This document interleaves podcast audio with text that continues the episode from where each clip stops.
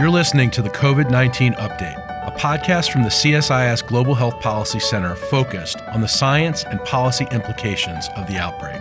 I'm Andrew Schwartz of the Center for Strategic and International Studies, and I'm joined by my colleague Steve Morrison to discuss the latest on COVID 19. Andrew and I are privileged today to be joined by Congresswoman Barbara Lee. She has served in Congress since 1998, serves the 13th District of California, which includes Oakland, Alameda. She serves on the Budget Committee and on the Appropriations Committee, including the State and Foreign Ops Subcommittee and the Labor, Health and Human Services Subcommittees. Both of those subcommittees terribly important on domestic and global health. She's the founder of the Congressional HIV/AIDS Caucus, which is bicameral and bipartisan. So, welcome, Barbara. And thank you so much for joining us. Thank you. Really happy to be with you, Stephen. I hope all is well. And this is an exciting conversation to have. So I really thank you for inviting me to be with you. That's great. So, first, let's start. You propose in new legislation the creation of the Commission on Truth, Racial Healing, and Transformation. Can you just take a few minutes and describe for us the goals, the objectives, the populations that this would encompass, and how it would go about doing its work? Sure. Let me uh, just a bit of history, uh, Stephen. You know, over 40 countries have enacted some form of this commission that I have introduced. Some are called Truth and Reconciliation Commissions, such as in Rwanda after the horrific genocide, in South Africa, in, you know, again, 40 countries all around the world. These commissions are important because one is after brutal acts of genocide and human rights and dehumanizing incidences in our history, in order to move a country forward after such tragic events, you have to have a truth telling moment where the entire country understands the historical context of what affected peoples are dealing with. In this country, for example, it's systemic racism, the murders of black and brown uh, men and women, disproportionate, the disproportionate rates of COVID 19, the huge wage gap, the unequal efforts in terms of uh, just housing, uh, and the efforts by mortgage lenders to um, issue the subprime rates primarily to African Americans in terms of the subprime crisis. So you have huge disparities in this country that are embedded with systemic racism at their core no one and i'm i'm really surprised because during covid the first month of covid-19 a lot of my very progressive white friends called me and could not figure out why are we seeing so many african americans uh, getting infected and dying. They never made the connection between the death and the transmission of the virus systemic racism and 401 years ago. They couldn't make that leap and that's because there's no historical context of slavery and the Middle Passage and enslaved people and what happened during slavery and after slavery. You know, the Jim Crow laws, the Black Code, segregation, lynching, all of these laws and policies were put out into place after 250 some years of being enslaved. So these chains haven't all been broken. Most of them haven't been broken. And so what we're witnessing now, which has come to the public's view, you know, are are manifestations of 401 years ago for you, this is a form of healing, national reconciliation. That's what you have in mind? Well, yeah, and transformation. It's a form of, first of all, truth telling. People don't know. Schools haven't taught the history of slavery, right? They haven't taught how it's manifested today. You have to tell the truth you have to have a historical context so you develop a position where people can come together and try to heal because people are angry at each other they they think that black people are taking their jobs for example they don't understand that black people aren't taking their jobs that it's been policies that have discriminated against black people which keeps us out of the job market and at lower wages and so it's developing a public record and then you move toward a process, and this is a process that many countries, again, have used to healing. Once the victims and people come forward all around the country and say, This is how it's impacted me today, or this is how it's impacted my family, then you move to looking at what the policies are, such as the housing segregation policies or, or Jim Crow, which still exists in a new way, mass incarceration you deconstruct those policies and you transform this country by bringing forth programs, policies, and a culture that has justice and repairing the damage as core. And it could be reparations. And so you have to uh, have that basis and that foundation to get to transformation. Let me just say, we didn't call it reconciliation. And I worked on this for over three years with academics, activists, and, and political scientists, and what have you, because there's really nothing in America to reconcile when it comes to, for instance, the genocide of Native Americans, which is part of this, or the enslavement of African Americans. So we decided to it would be a much better fit for this context in America to use transformation instead of reconciliation. Okay, Andrew? Congresswoman, this is Andrew. Along those lines, policy change has got to be it, right? I mean, I, I, was talking to my good friend Wes Moore the other day, who's the CEO of the Robin Hood Foundation, a foundation that fights poverty. He has a new book out called Five Days The Fiery Reckoning of an American City about uh, the aftermath of the Freddie Gray murder in Baltimore. And one of the things he pointed out, which is so stark in this book, is that the population of West Baltimore, which is African American, the life expectancy there is 65 years old, which is the same as the life expectancy of people in North Korea. So when we're talking about systemic racism, we're talking about health, we're talking about redlining, we're talking about systemic and systematic keeping people down. And, and so there's a lot of policy that we need to change here. So how, how do we do this in a systematic way to, to change all of this? Yeah, well, that that's the point. It, it has to lead to transformation, which means policy changes. Now, don't get me wrong, we're working on that. The Black Caucus has since our existence in Congress for almost 50 years. This has been our agenda. When you look at, for instance, uh, Black maternal mortality rates, we had to form recently a Black Women Maternal Health Care Caucus, and the United Nations came out uh, with a report that the United States in the last 25 years is the first country that has gone back in terms of infant mortality and black mother mortality uh, at childbirth. So we've gone backwards on every front. So yes, we have to get rid of those policies that have, have allowed for the disproportion of deaths and the age gap as it relates to deaths in the black community. But uh, this requires us to really get rid of those policies of discrimination and systemic racism. A lot of people don't even understand what systemic racism is. When you look at, for example, mass incarceration, when you look at the marijuana uh, beefs and how marijuana laws have destroyed the lives of African Americans for petty misdemeanors, for the use or sale of marijuana. I mean, there's so many policies in this country that are inherently racist until we've got to get rid of those policies and transform this country with new policies. So that's exactly what this Truth, Racial Healing, and Transformation Commission intends to do. Are you concerned that, you know, we're in a moment right now, but is it going to really transform into a movement that is sustainable? Well, it better because uh, this country can't sustain itself the way it is structured now. And the movement, I think what you're seeing is thank goodness for the movement and for these young people. But you see at the local level, for example, efforts to, however you want to call it, divest, defund, reprioritize funding for police departments. I see truth and transformation commissions like cropping up now since I introduced this resolution at the local level. And so, yeah, I think it's going to be sustained. It may not be sustained just constantly in the streets, but I believe that these young people have learned who, what their power means and ha- are translating it into political power and will vote and we'll have elected officials who will be accountable for these policy changes. Now, uh, Congresswoman, you know, some people, you look at this situation in America with the COVID 19 pandemic, the economic crisis that's triggered, now the strife that's come out of systemic racism and police brutality. It's a very fragile moment right now that we're in. And it could be a moment of national awakening. It could be a moment of further strife and instability. How are you looking at that?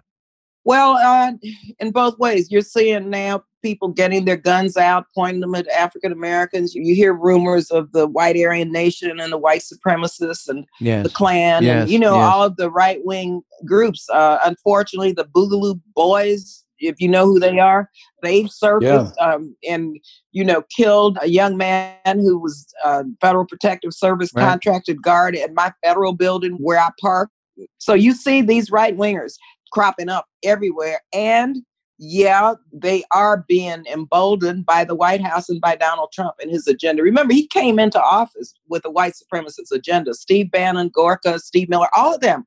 I mean, this is like who they are. So they're giving rise and giving the oxygen for these groups to, to surface. And so I'm very concerned about how they're just getting away with literally murder and how, uh, you know, we have to be very vigilant but I think that we're on the right side of history, and I see more uh, people from all backgrounds coming together on the right side. You joined just recently with Karen Bass in the George Floyd Justice and Policing Act that contains some really very sensible sort of measures around lowering criminal intent standards, limiting qualified immunity, authorizing DOJ to investigate departments of police that have patterns of discrimination. Tell us a bit about the value of that and the support that that is attracting. Sure. Thanks a million, Steve, for raising that because this bill, uh, the provisions are nothing new. I mean, when you look at the bill, you can go way back to the Black Caucus with Congressman Metcalfe. I mean, you know, you go back to the 70s and 80s with some of these provisions. And so the unfortunate murders of Mr. Floyd and others uh, have given rise to, I think, the street heat that would allow us to put forth this legislation that allowed it to pass the House. But it also, for instance, you know, the military equipment, these weapons of war that are transferred to police departments, this bill eliminates that. The no knock warrants uh, for drug searches, we prohibit that. You know, we developed a, a national database of police actions that's accessible to all because a lot of these police officers have records that would would show you that they could possibly be a police officer who who could conduct him or herself in a way that's inappropriate leading to violence and, and death. So we have to have a database. And of course qualified immunity. We end that in our bill because uh, that law that doctrine prevents law enforcement from being held legally accountable, even when they break the law. And no one should be above the law, and police officers are, as long as you have qualified immunity. And so many of these provisions, again, go way back uh, to the day. And so we finally got it passed. I mean, can you imagine? We haven't been able to prohibit uh, neck holes and choke holes. Uh, that has never been seen as a civil rights violation. Uh, and so this bill is comprehensive.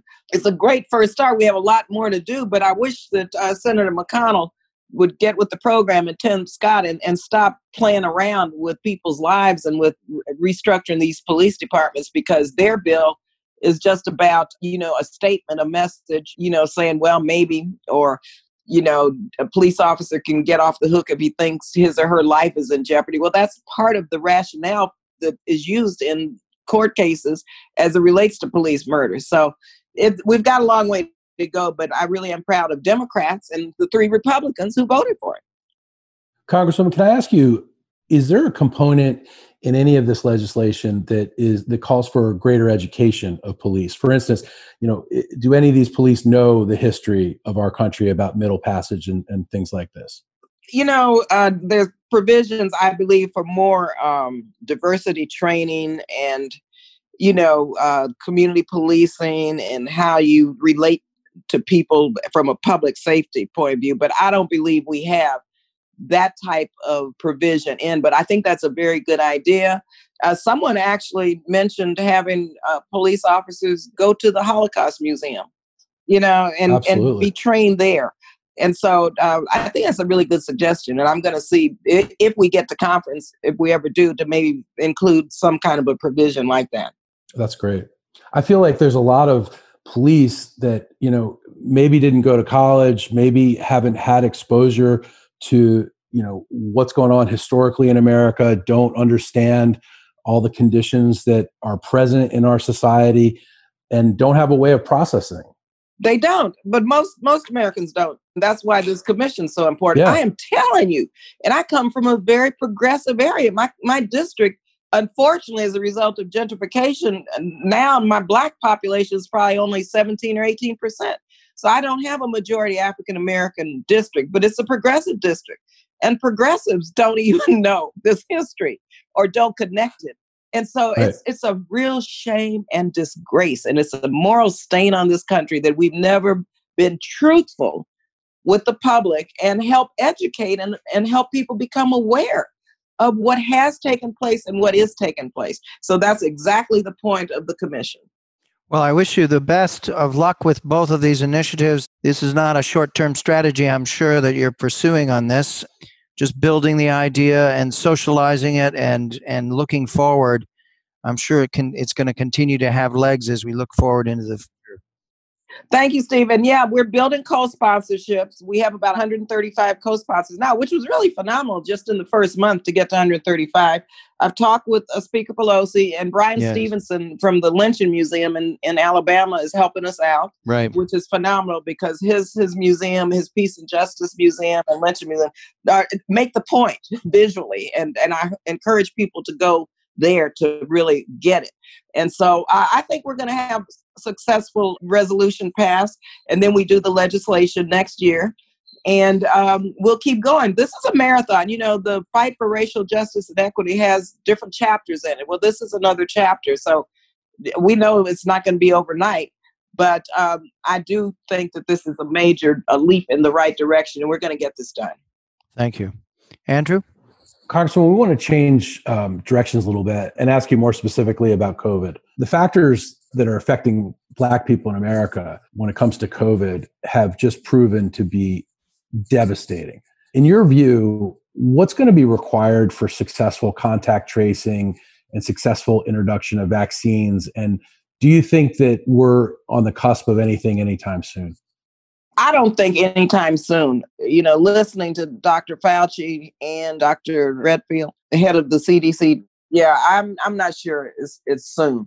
But I do know that what we're insisting on with the vaccine, once it's developed, that it's equitably distributed and it's accessible and it doesn't cost money for everyone to be able to receive the vaccine. I mean, there's an equity issue in the vaccine uh, once it's developed.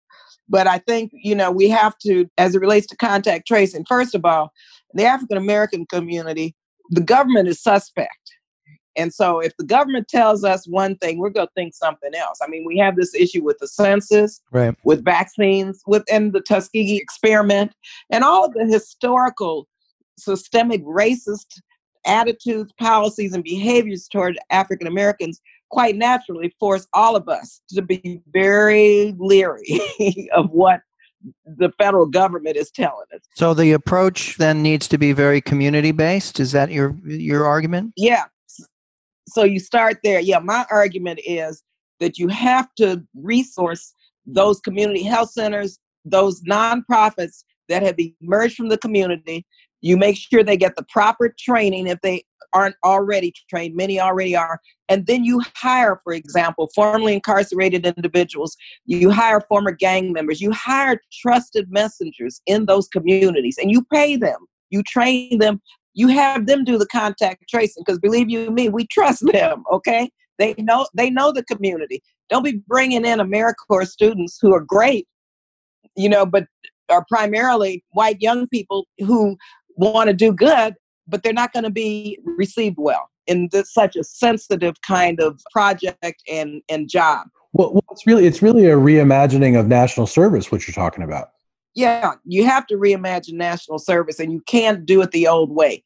You have to do it from the ground up, and you have to do it uh, where these disparities are the greatest. You have to have people who are culturally relevant, appropriate, understand the community, and who are trusted by the community. Because there are certain people I would not believe who deliver messages as it relates to contact tracing. I'm saying, tell that person, don't tell me anything, you know, because they're suspect. So if I don't believe them, you know, uh, you know, uh, others won't believe them. So it's important that we do that. And I think if we do that, and we got the language in the bill, the HEROES bill, I mean, CDC and what these Republicans are doing is deadly because we put specific language on how to do this in black and brown communities that are most impacted for CDC to gather the data based on race and ethnicity, which they had 21 days to give us the first report. And what they did was give us a patched up, botched up linked report to states with bogus data in it. I mean, it was the Dr. Redfield actually apologized in the appropriations committee for that. And so you see how they just, in many ways, I hate to say diss black and brown communities, but they just put us on the back burner. Well, you were very successful, were you not, in that hearing as an outgrowth of that hearing, end of May, early June? You were very successful at getting the commitment from the federal government to start tracking COVID 19 testing data according to race and ethnicity, age, and sex. I think that was a breakthrough. Yeah, it was, but have they done it yet? Right, right. Well, they. They've got the their feet to the fire now but every day it's a new priority. So they're making slow progress, but they should have done this overnight. You Steve, you, in the Affordable Care Act, we required in 2010 or whenever we passed it that the data, health data, be collected based on race, ethnicity, gender, socioeconomic background. We require that in the Affordable Care Act. Do you think they've done that yet? No, this is 2020. So again, systemic racism. you see how this plays out you can pass a law, you require them, and then they just say, oh, well, you know, that's those people. We'll get to it later. And that's what they've done. So, what's the next thing that has to happen, Congresswoman, with COVID? What What is the most immediate thing that Congress needs to do? What is the most immediate thing that this administration in its waning months needs to do to, to help people out?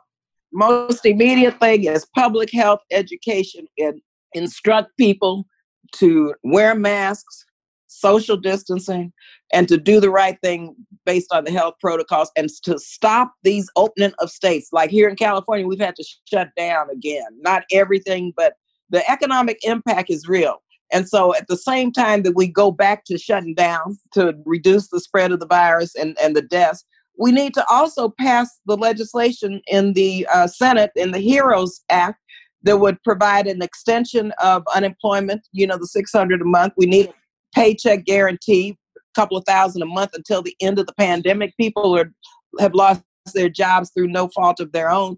We need to make sure that uh, the resources are there for small and African American owned and minority owned businesses so that they can survive. So you have to do both. You have to require the health protocols be adhered to, but you have to also require the Republicans to help these people through this economic tragedy and and they're not doing that. And so that's what you have to do. Until we right. do that right. i'm i'm terrified of what um, is taking place now. And you see where you see where the rates are going higher where the states opened up like no big deal. I mean it's like crazy yeah, I wanted to follow up on Andrew with a question about what has happened in the last week. I mean, we're just under 130,000 deaths right now, 2.7 million cases. Dr. Redfield says the true case count is 10 times that number. We have Tony Fauci and Anne Schuchat publicly coming out and saying there are wildfires all over this country, in the South and the West in particular, and they're out of control, and that we could hit 100,000 cases. Aren't you just terrified by what's going on? That's what I said. I'm terrified. And let me tell you, not being political, but being political, November can't come fast enough because this man in the White House has literally set this country on a course that was very deadly. And it's it's really tragic. And so yeah, I'm worried. And yeah, if we don't do something at the local and state levels and, and forget what Donald Trump is saying, I mean, it's amazing how people show up for rallies. well, I'm glad not as many showed up in Oklahoma as they expected.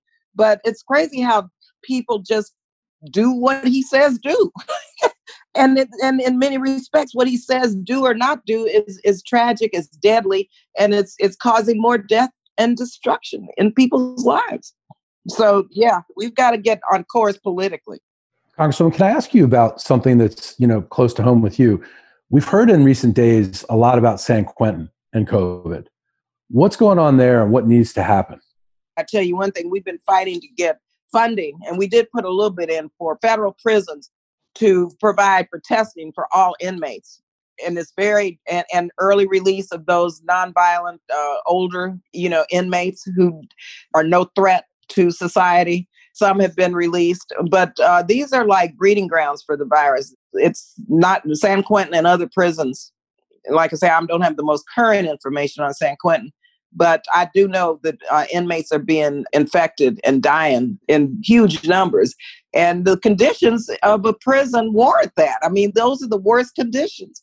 And so you've got to figure out a way to make sure that every inmate gets tested. That's the first thing. And then you go through the isolation, you know, the contact tracing, everything that we do are supposed to be doing from a public health perspective on the outside, you should do on the inside. But also, you have that additional uh, crowding situation that you've got to deal with. Congresswoman, elected black women leaders have really played a profoundly important role recently in the response to the killing of George Floyd. You and other fellow women members of the Black Caucus, Congressional Black Caucus, have been at the forefront of this response. And the same is true for so many mayors who've come forward on the national stage.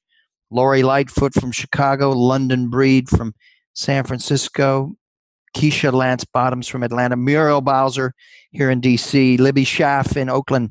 Is this a historic moment for elected black women leaders? Uh, yes, it is. And it's finally a moment where the country and the world sees who we really are. you know, it's about time. it's tragic that uh, we we've been here in this country 401 years, right? And we've been doing the leading the liberation movements, the freedom movements, the Underground Railroad, Harriet Tubman. You look at Ida B. Wells. You look at all of the Black women who have held this country up and held our families together and our communities together. Rosa Parks, Dorothy Height, uh, Shirley Chisholm. For I don't know how she did that. I, I, she was my mentor, and she was the only black woman in Congress, the first one. She had to deal with the power structure, white men. She had to deal with African American men. She had to deal with so much racism and sexism, you know. But black women have always risen to the occasion. Well, thank you very much. I'm glad you guys are now seeing this. And we should be in the White House. We should have. We should be president and vice president, if you ask me. Well, I'm all for it. Before we run out of time, I, I want to ask you about AIDS 2020, the virtual conference. You've been so instrumental in getting Congress to pass support for the conference, which we're all very grateful for that. You were very instrumental in getting a first time ever that two cities, Oakland and San Francisco, joined together. Tell us uh, what are your expectations and how are you going to contribute? Boy, this is bittersweet. I tell you, it is just like because of COVID, of course, it's got to be all virtual and I actually did the legislation to lift the travel ban so that we can have international AIDS conferences back in the US. So we did the first one in DC. Right. And I went back and I told the IAS, look, you better do it in my district next time. And so we decided, okay, we do Oakland and San Francisco because it really is, in a lot of ways, a tale of two cities on the HIV AIDS front.